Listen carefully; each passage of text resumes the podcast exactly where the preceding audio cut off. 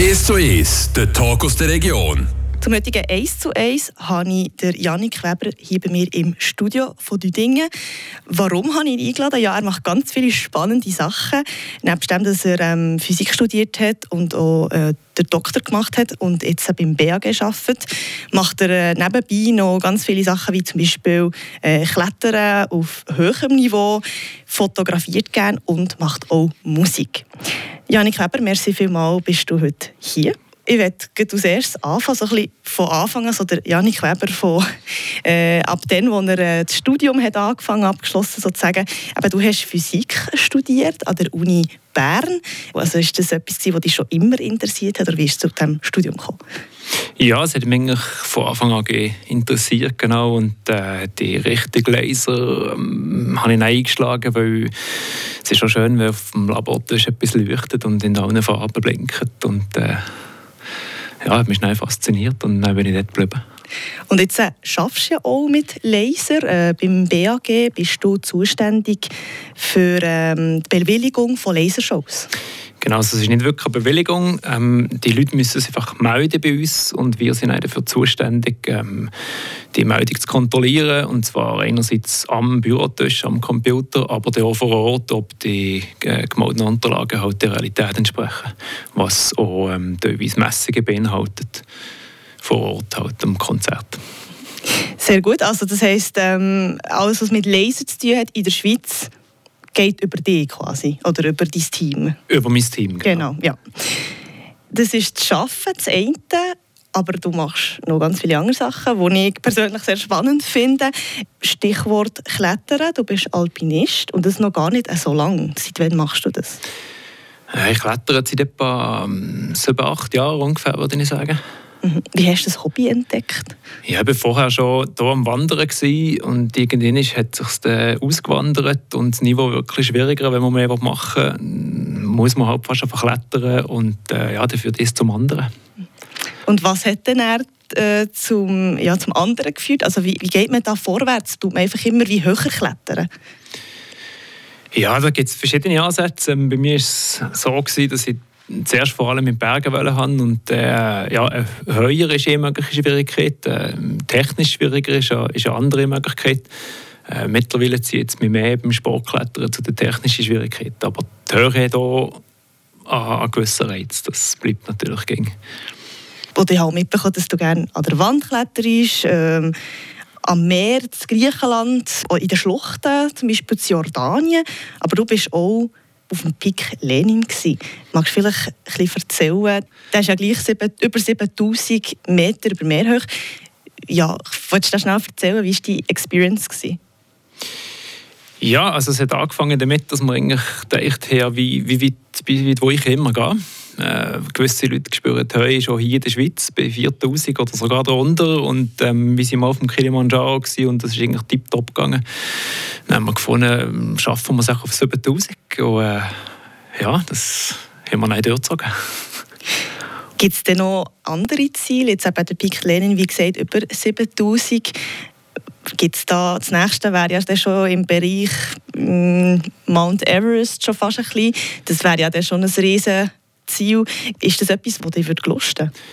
Aktuell gerade nicht. Das ist, das ist ein bisschen sehr touristisch momentan. Und äh, man muss sagen, also für mich persönlich, es ist auch ein, ganz anderes Bergsteigen. Es ist viel, ja, fast langweiliger. Man akklimatisiert sich halt recht lang. Das technische Bergsteigen oder Klettern geht fast ein bisschen geht fast ein bisschen unter und äh, man ist die ganze Zeit im Schnee und Eis, was zwar auch schön ist, aber irgendwann hat man es dann gesehen und wäre wär gerne um mal ein bisschen auf uns. In diesem Fall äh, nicht gerade äh, Mount Everest, aber du hast sicher irgendwelche andere Ziele noch. Das hast gesagt, in den Ferien gehst du äh, meistens sogar klettern. Was ist so das Nächste? Steht aktuell noch gar nicht auf dem Programm. Jetzt sind wir gerade in Jordanien äh, sind wir klettern. Das war das letzte. Gewesen. Und jetzt äh, gucken wir mal, was als nächstes ansteht. An gefrorenen Wasserfällen hast du schon geklettert. Wie funktioniert das?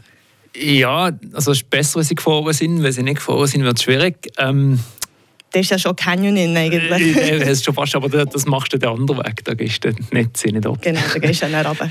Ja, eben, im Winter ist es aber vor allem hier um nass äh, und darum schwierig auf Felsen zu klettern. Da ähm, sucht man sich halt andere Spielplätze und äh, gefrorene Wasserfälle. Ähm, ja, habe ich schon faszinierend gefunden, weil es ist schon jede Saison anders. Also es ist vergänglich, oder? Es ist äh, es gefriert, dann kannst du drauf klettern und drei Monate später, idealerweise mittlerweile ein bisschen eher, äh, schmelzen sie und sie fort. Und erst im Winter drauf gefrieren sie um mich frisch und es sieht vielleicht ganz anders aus.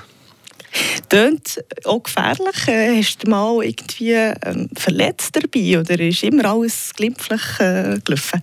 Beim Klettern nicht groß. Okay, bei anderen Sachen. Bei anderen Sachen schon, ja. Tipptopp. Ja, ähm, was für andere Sachen du noch machst, aber bei diesen Sachen verletzt du dich nicht. Das hören wir dann gerade im zweiten Teil von dem 1 zu 1 mit dem Janik Weber und mir, der Tracy. Zum heutigen 1 zu 1 habe ich den Janik Weber eingeladen. Einerseits hat er eben Physik studiert und arbeitet heute beim BAG, wo er sich mit Lasershows beschäftigt. Außerdem haben wir über sein Hobby Klettern geredet, aber der Janik Weber macht noch anders, zum Beispiel fotografieren. Janik Weber, ich war auf deinem Instagram-Profil und habe deine Fotos angeschaut. Du bist mehr im Bereich auch Natur unterwegs. Du bist viel in der Natur unterwegs mit der Kamera. Ist das so etwas, auf das fokussierst du am liebsten? Oder ja, gibt es andere Richtungen, die dich interessieren?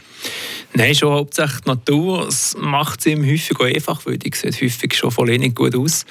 Und sie hat in der Regel still, im Gegensatz zu Leuten oder Tieren. Ähm, und das kommt auch ein vom Wandern, vom Bergsteigen. Ähm, dann nehmen wir halt die Kamera mit und äh, eben häufig sind es schon Landschaften, die schon gut aussehen. Da musst du eigentlich nur noch drauf haben, was gut ist. In diesem Fall beim Wandern und beim Klettern auch gemerkt, an das Fotografieren gefällt mir auch. Ja, vielleicht auch umgekehrt eigentlich schon ein Foto machen gewesen und gefunden, ja, irgendwie müsste ich noch dort, wo ich kenne, weil von dort aus sieht es sicher gut aus und äh, hat man auch halt einfach klettern, für dort, wo ich zu kennen.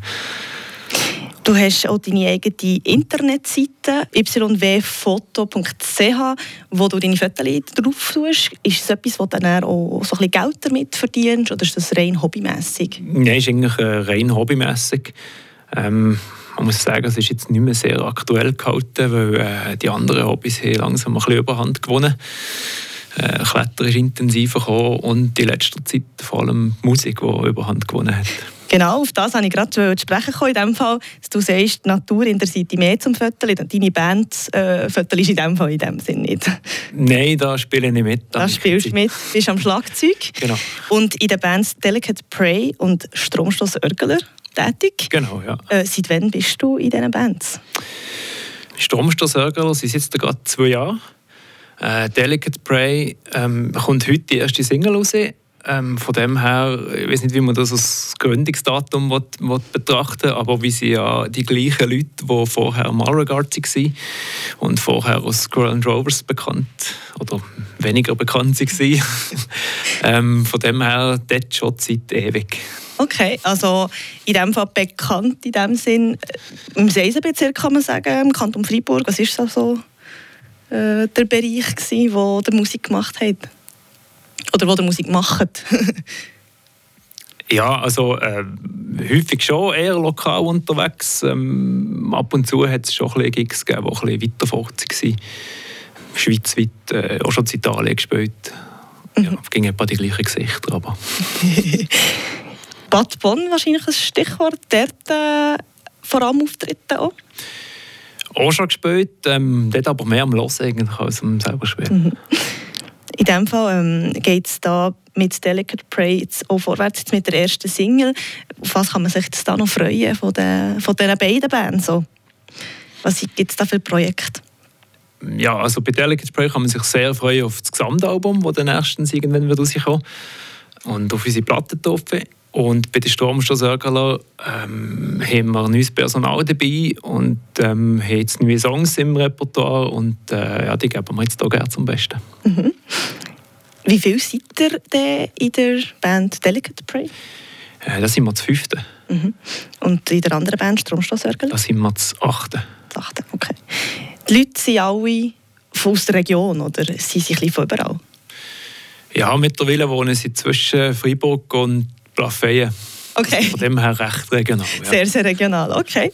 Super. Ja, erzähl mal ein bisschen von der Art Musik, die ihr macht. Äh, was ist das für ein Musikstil? Also bei den Sturmstoßörgler ähm, sind es hauptsächlich Coversongs, so 70er bis 90er, ab und zu mal etwas Älteres oder etwas Neues. Ähm, und dann einfach mit Schweizer Örgeln gespielt und umarrangiert. Bei Delicate Prey ist es sehr schwierig, das in eine Schublade zu stecken. Es hat ein bisschen vor allem dabei. Ähm, am geschicktesten macht sich jeder selber ein Bild und lässt mal drin. Super. In diesem Fall Delicate Prey. Wie heisst der Single, der heute rauskommt? Home in the Unknown. Home in the Unknown. Merci vielmals, Janik Weber. Bist du heute da gewesen? In diesem Fall verabschieden wir uns heute in dem 1 zu 1 mit mir, der Tracy Matter. Merci vielmals für das Einschalten.